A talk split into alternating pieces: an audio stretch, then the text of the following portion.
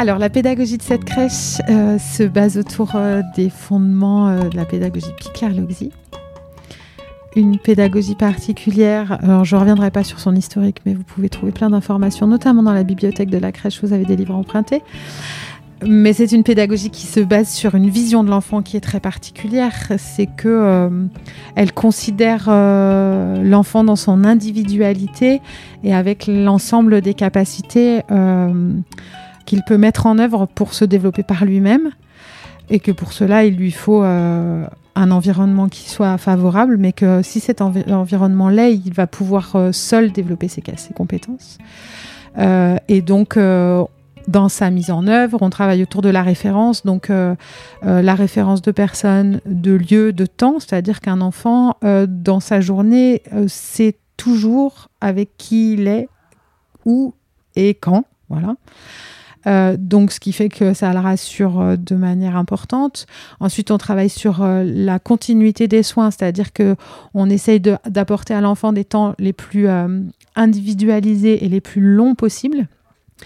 Et sur le reste du temps, on considère que, et même dans son appréhension de l'autre et des autres, à partir du moment où ce sont des petits groupes, et donc dans son appréhension du matériel, des jeux, d'être dans une motricité libre, dans des jeux libres et dans une rencontre à l'autre libre qui fait que il a été bien rassuré et, euh, il construit lui-même, c'est-à-dire qu'on n'est pas là pour enseigner ou pour apprendre, on est là pour euh, juste lui tenir la main et il apprend tout seul. J'ai pas travaillé dans d'autres crèches sur Marseille et euh, j'ai juste fait une petite crèche de montagne où bon, on les accueillait quoi. Voilà, on faisait de l'accueil. Là, on fait de l'accompagnement. Enfin, pour moi, c'est différent. On les accompagne. On les accompagne pour grandir. Et ouais, le rapport est totalement différent. Chaque enfant est unique et on est vraiment là-dedans. Outre euh, les, les, les différences sociales, et, mais voilà, on, se vaut, enfin, ouais, on se doit de travailler comme ça. Chaque enfant est unique et, et chaque enfant a le droit d'avancer à son rythme. Même le projet, au tout début, moi, quand je suis arrivée, le projet, ça me choquait, mais en fait, non. Et bien, quand je le raconte à ma soeur, elle me dit Vous êtes bizarre dans votre crèche. Je dis Mais c'est vous, vous êtes bizarre, vous faites autrement. Et elle me raconte ses journées à la crèche, mais c'est horrible. Moi, je pourrais pas travailler. Pourquoi? Ben, En fait, c'est ce qu'a dit Anaïs, qui mange tout ça en même temps à table. Ils font des activités, alors que non, on fait pas du tout ça. Et moi, mener des activités, c'est pas mon truc. Vous faites pas d'activités Non. C'est les enfants qui choisissent ce qu'ils veulent faire. Et du coup, euh, moi, ça m'arrange bien. parce, que, parce que je suis pas du tout manuelle. Du coup, je les laisse faire comme ils veulent. Et euh, je me vois pas, en fait, faire autrement que ce projet-là. Du coup, même si des fois, j'ai dit j'ai envie de partir, ben, je me vois pas ailleurs. C'est vrai que dans cette crèche, on, favorise beaucoup l'autonomie euh, de l'enfant. On lui fait confiance.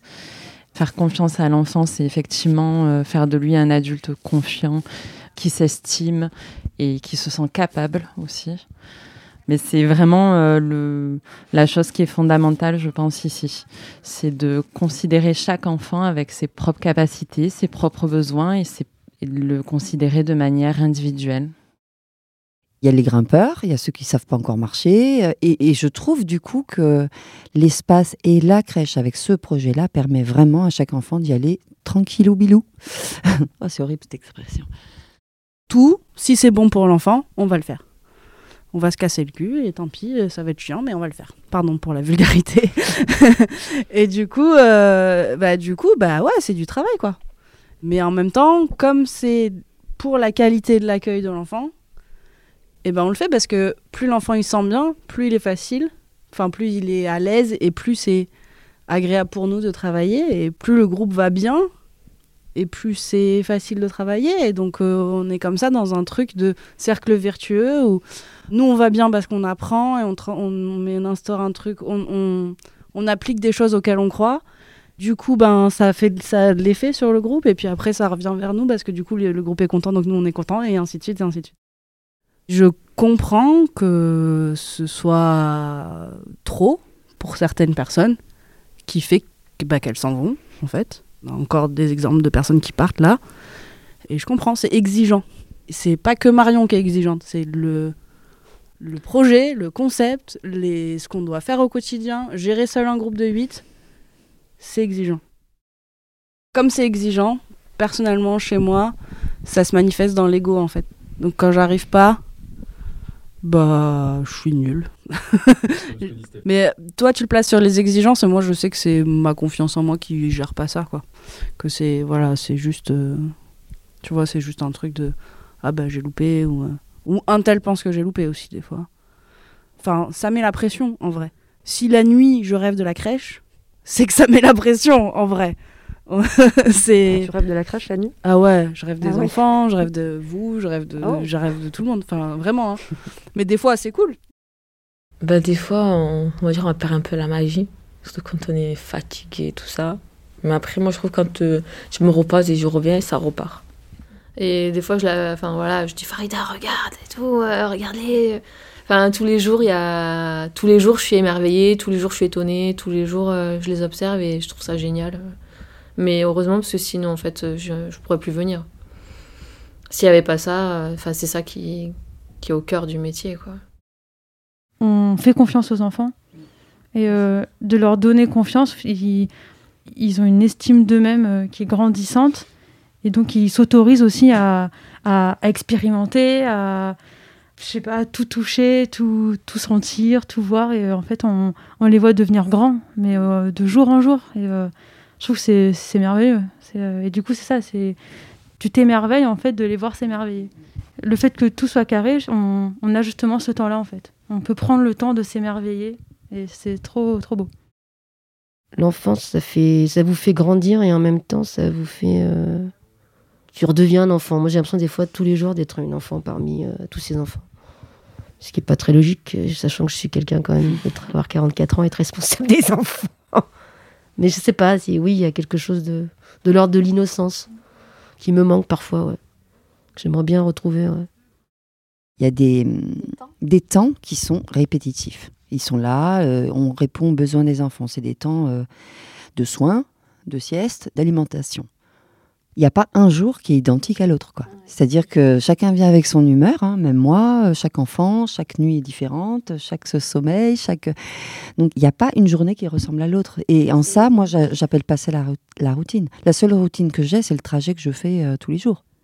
Et c'est peut-être euh, des gestes qu'on fait euh, tous les jours, quotidiennement, mais c'est des gestes qui évoluent. On va les faire différemment euh, à chaque étape de leur vie. Quoi. Quand ils vont à 6 mois et à 10 mois, on va les faire différemment. On va donner un repas, on va changer une couche, euh, pas comme on l'a changé à 6 mois. À 10 mois, ça va être différent. Donc c'est vrai que c'est un même geste, en fait, mais euh, différent. Dès mon entretien, euh, mon premier entretien à la crèche, ça m'a interpellée. Ce son silencieux de crèche. Et, mais je suis arrivée sur un temps comme ça, début d'après-midi. Et là, c'est vrai qu'il y a des moments où on, entend vraiment hein, ce que font les enfants, quoi. Les, les babillages d'une unité à l'autre. Leur rapport au son aussi est différent. Ils peuvent s'endormir dans une pièce qui est quand même euh, remplie, euh, entre guillemets, de bébés, quoi. hein, qui, qui tapent, qui, qui marchent, qui, qui babillent. euh. Bah, Il n'y a pas un jour où on met pas de la musique chez les bébés. quoi. Ouais, on peut l'écouter. Mais même, tu vois, au, mo- au moment où tous les enfants sont à la sieste, tu vois, que tu sors dans les couloirs et que tu entends ce silence, c'est incroyable. C'est vraiment calme. On n'entend pas un enfant. Tous dorment, c'est le calme plat. Et c'est rare en crèche. hein. Donc, euh, ça aussi, c'est beau. L'image péjorative qu'on a, c'est que les bébés pleurent en crèche. On, on s'imagine que ça fait un bruit terrible pour les professionnels qu'on est. euh, Mais en fait, ils n'ont pas de raison de pleurer, quoi. Enfin, je veux dire, ils font des demandes. Si la demande est correctement entendue et on y répond, n'y a pas de raison qu'ils pleurent. Et je trouve que chez les bébés, il y a vraiment, à moins qu'ils se cognent, qu'ils aient très faim que ce soit pas leur tour, euh, il n'y a vraiment aucune raison, tu vois.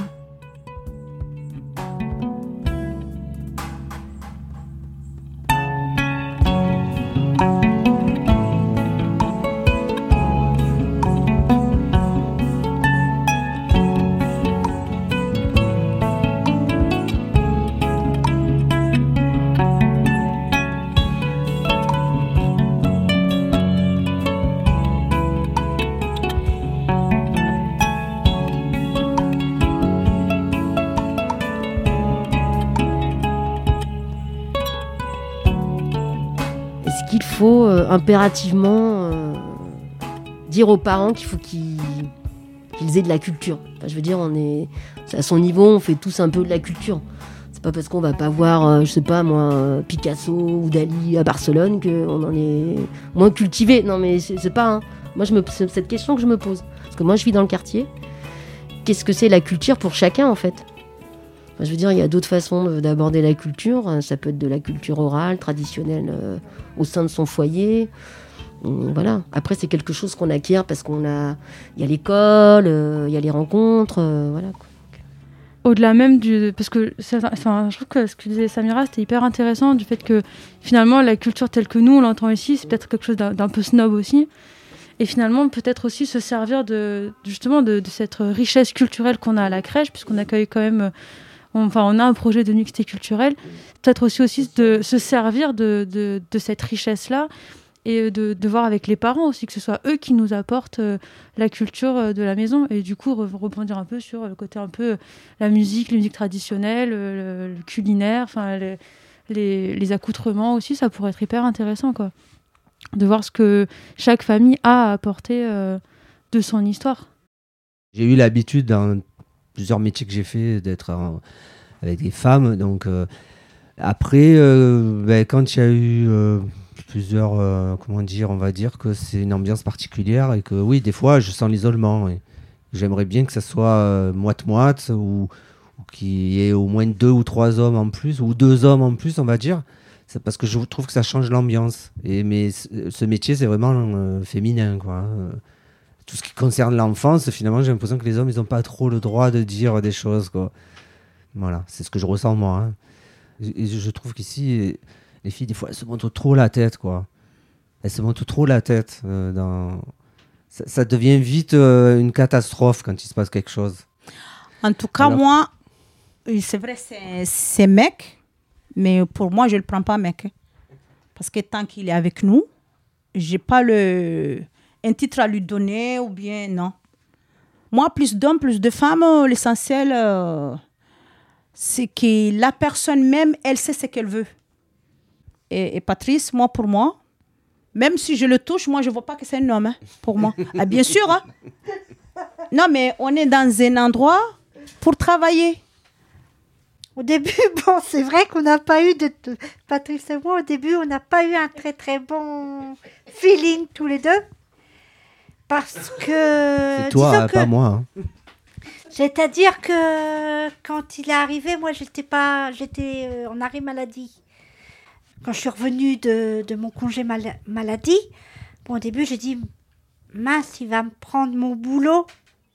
J'ai eu cette impression-là, donc euh, on n'a pas eu. Et puis après, bon, bah, Marion m'a expliqué un petit peu pourquoi il était là, pourquoi ceci, et puis maintenant, bon, bah, on s'entend à merveille. Hein on ne peut pas dire le contraire. On, s'entraide tous les deux. Quand il y en a un qui va pas bien, bah, l'autre, il remonte le moral à, à l'autre. Et puis, euh, enfin, moi, c'est ce que je ressens avec Patrice. hein. Travailler qu'avec des femmes, c'est bien, mais parfois hein, une présence masculine à d'autres euh, horizons que des femmes. Et puis, euh, là, je trouve qu'avec euh, un, homme, supplémentaire ou plusieurs hommes supplémentaires dans l'équipe, on aurait un- une autre, une autre approche, une, une autre écoute. Ou... Enfin, c'est ma façon de penser Oui, et puis les enfants Bon, aussi, bah, j'ai- l'impression qu'ils sont différents aussi avec les hommes ou avec les femmes, leur comportement. Elles disent souvent que ça leur manque peut-être aussi une présence masculine aux enfants. Et je trouve que moi, enfin moi je trouve que c'est génial euh, quand j'arrive dans une pièce, ils viennent tous et tout, c'est sympa, non ma foi? On a un petit stagiaire qui est là depuis deux jours et bah, voilà, c'est un garçon quoi et c'est- il n'apporte pas la même chose, il n'a pas le même positionnement, il est et ça apporte quelque chose de différent et puis pour les parents aussi. On, a eu très peu de, professionnels hommes auprès des enfants, mais on a eu pendant un moment un éduc qui était super d'ailleurs. Ça positionnait les parents complètement différemment. La place des papas aussi, qui est pas reconnue de la même manière. C'est difficile pour un papa de rentrer dans une crèche où il y a que des femmes et des bébés. hein. Enfin, pour certains en tout cas. Donc, euh, Pourquoi? Parce qu'il a le sentiment qu'il y a celles qui ont le savoir et, oui, bien sûr. et lui, il l'a pas. Bah ouais. T'as pas pu recruter d'hommes. Euh, je, Il n'y avait pas de candidat. je recrute en permanence. hein. Mais euh, dès- nous, dès qu'il y a un stagiaire qui se présente, euh, enfin, on fait vraiment de la discrimination positive, quoi. Mais en, en termes de candidats, euh, sur une promo à, à, la- à- à l'IRTS qui forme les éduques de jeunes enfants, sur une promo de 30 qui sort chaque année, il doit y avoir au maximum un garçon, quoi. Et qui souvent, en plus, très rapidement prennent des postes de direction. Ah oui. Eh oui. Notre société, elle a besoin, pour que ça se transpose euh, quand ils grandissent, elle a besoin que- qu'ils qu'ils aient ces exemples qui soient multiples. Quoi. On est encore moins valorisé que les instits. Ouais, on fait de la pâte à modeler. On est des mamans, en fait, on joue à la maman. On joue à la dinette. Ça, c'est des, des clichés qui reviennent beaucoup. Est-ce que votre métier est, euh, est justement valorisé à vos yeux? Non. J'ai que ça à dire, non. Non, non, non, non, pas du tout. Ben, au niveau de plein de points, hein, déjà, je commence par le paiement. euh, c'est du n'importe quoi. On est payé une misère pour ce qu'on fait. Parce que, enfin, on, on- on fait un travail de ouf quand même. Il y a des enfants euh, où, avec eux, c'est compliqué. et ça demande une, plus grande implication et tout. Et ouais, on, est, on payé de la merde. Il faut le dire clairement. euh. Ouais. Moi, je trouve qu'on n'est pas du tout reconnu et valorisé, mais même au regard de la société. En fait, euh, avant, je travaille dans un foyer qui accueillait des mères adolescentes. Et le regard des gens, tu vas en soirée, tu fais quoi? Je suis éducatrice de jeunes enfants, bon ou ça? Dans un foyer pour mères euh, adolescentes, ah ouais, génial nanana. Et là, tu fais quoi? Je suis éducatrice, tu travailles où Ah, dans une crèche, ah, et sinon, toi, tu fais quoi? Enfin, tout de suite, on passe à autre chose. Enfin, genre, c'est le truc inintéressant. Tu travailles avec des mères ados, mais tout le monde hallucine. Ah ouais, trop bien, mais elle raconte, euh, c'est trop intéressant tout ça. Et là, tu- alors là, tu travailles dans une crèche, mais t'es une pauvre merde. Vraiment, concrètement, ça m'a vraiment. fait- J'ai ressenti ça dans le changement, dans mon changement de boulot, euh, le regard des gens, mais même moi en formation, en fait. euh, en première année, quand ils disaient, ben, où pensez-vous que vous aimeriez travailler Mais personne disait en crèche. De toute la promo, personne. Et le travail en crèche est complètement dévalorisé. euh, Enfin, on est. euh, oui, bah, tu gardes des enfants, ça va, c'est pas compliqué. Enfin, c'est vraiment. euh, tout le monde peut faire notre boulot, en fait. Le très jeune enfant, il est, il est à la fois très précieux et puis en même temps, on a toujours cette image d'un enfant qui euh, parle pas donc comprend pas, qui parle pas donc euh, s'exprime pas non plus, s'exprime pas de la même manière et, donc il fait moins de vagues aussi. hein. Quand on est allé avec, euh, avec Anaïs euh, visiter euh, la ville de Pistoia et tout son système éducatif autour de la petite enfance et l'enfance et l'école, il y a une réelle volonté politique. Toute la cité est pensée par l'entrée des très jeunes enfants. Vraiment, c'est-à-dire qu'il y a une organisation complète de la ville, de, partout en ville, il y a la présence des enfants, il y a, tout est pensé en fonction de ça. Et de ce fait, euh, logiquement, euh, les professionnels sont considérés complètement différents, différemment. Déjà, ont des niveaux de formation bien, supérieurs. Et puis, euh, du coup, les structures sont financées, il y a des moyens qui sont... Voilà. Après, de la même manière, ils vont chercher des moyens aussi, notamment, ils travaillent beaucoup autour de la recherche.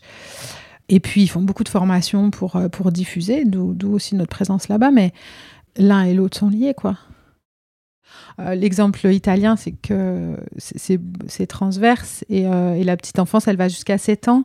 Nous, on a vraiment euh, cette...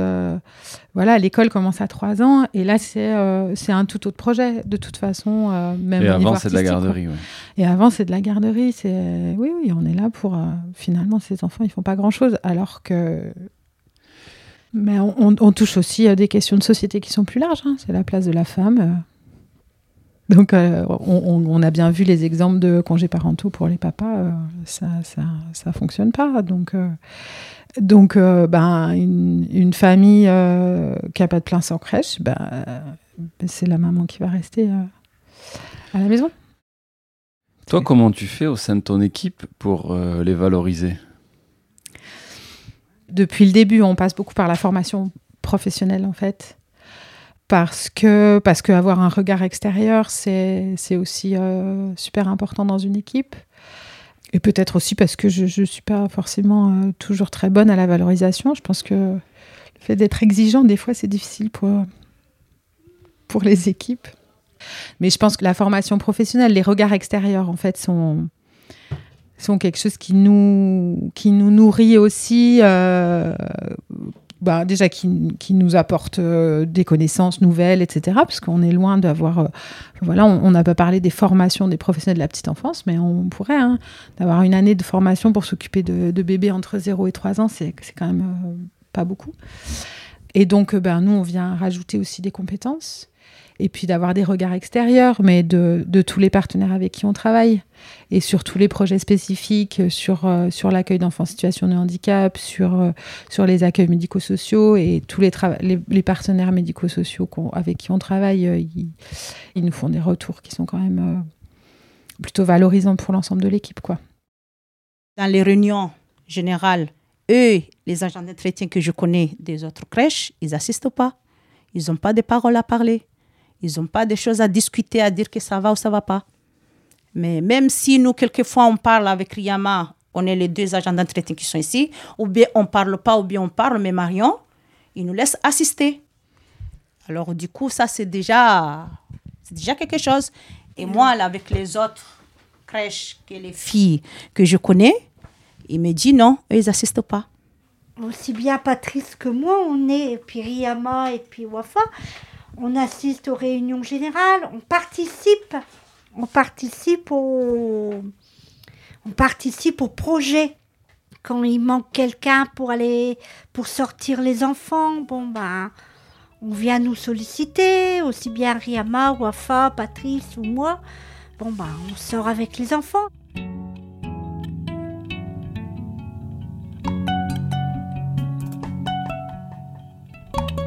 Tu es dans un bateau, tu regardes pas derrière, tu regardes devant. Et nous, on est dans un bateau, nous tous qui est là. Et le bateau, jusqu'à maintenant, il chavire pas. Parce que même si il veut chavirer, mais nous qui sommes dedans, on peut remonter la pente. On est soudés et je crois qu'on sait ce qu'on veut dans cette crèche-là.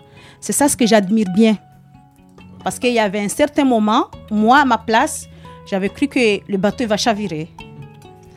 Parce qu'il y en avait des gens qui s'en vont, il y en a qui reviennent, qui, on avait des, des hauts et des bas, parce qu'il y a des filles qui partaient. On croyait que les filles qui partaient là, et ça, ça y est, on va fermer la crèche ou quoi? Mais toujours s'il y a la vie, il y a l'espoir. hein.